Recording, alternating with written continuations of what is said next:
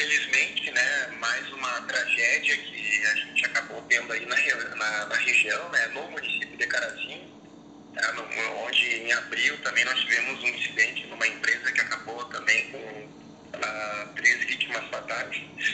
E essa ocorrência dessa, dessa noite, dessa madrugada, né, que acabou aí.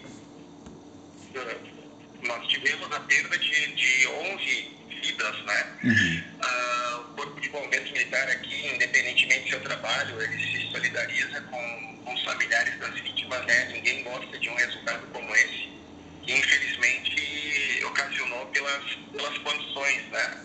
Uh, Tratava-se ali então de uma, de uma entidade que acolhia pessoas, usuários, né? De dependentes químicos, usuários de álcool e de drogas,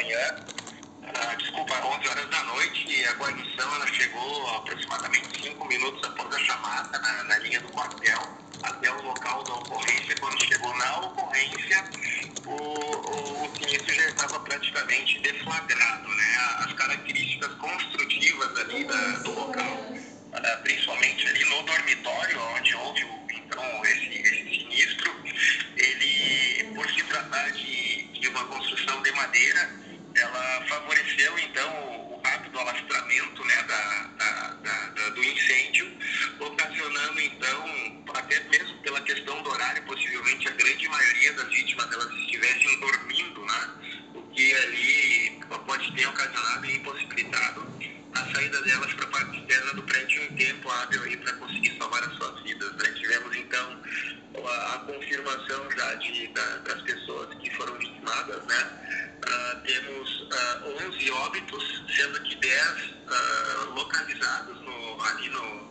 no, no, ponto fulcral ali do dormitório, na, na, na, nessa entidade, e uma que acabou perdendo a vida sendo socorrida no hospital. Uhum.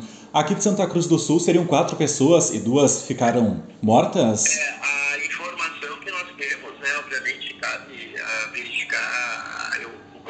do Corpo de Bombeiros é basicamente o atendimento dos sinistros e o socorrimento das vítimas, né? Uhum. Mas a informação que nos foi passada e a, e a própria Polícia Civil agora já tem, então, a confirmação da, das pessoas que vieram a óbito, né? Que Sim. de Santa Cruz do Sul seriam quatro pessoas que estavam no local da ocorrência, sendo que então a, a sua, as. Né? Uhum. Fechando esse trabalho de entrevista, Coronel, tem alguma suspeita inicial de como as chamas possam ter começado? A gente sabe que a investigação agora fica a cargo das forças policiais, mas tem alguma suspeita?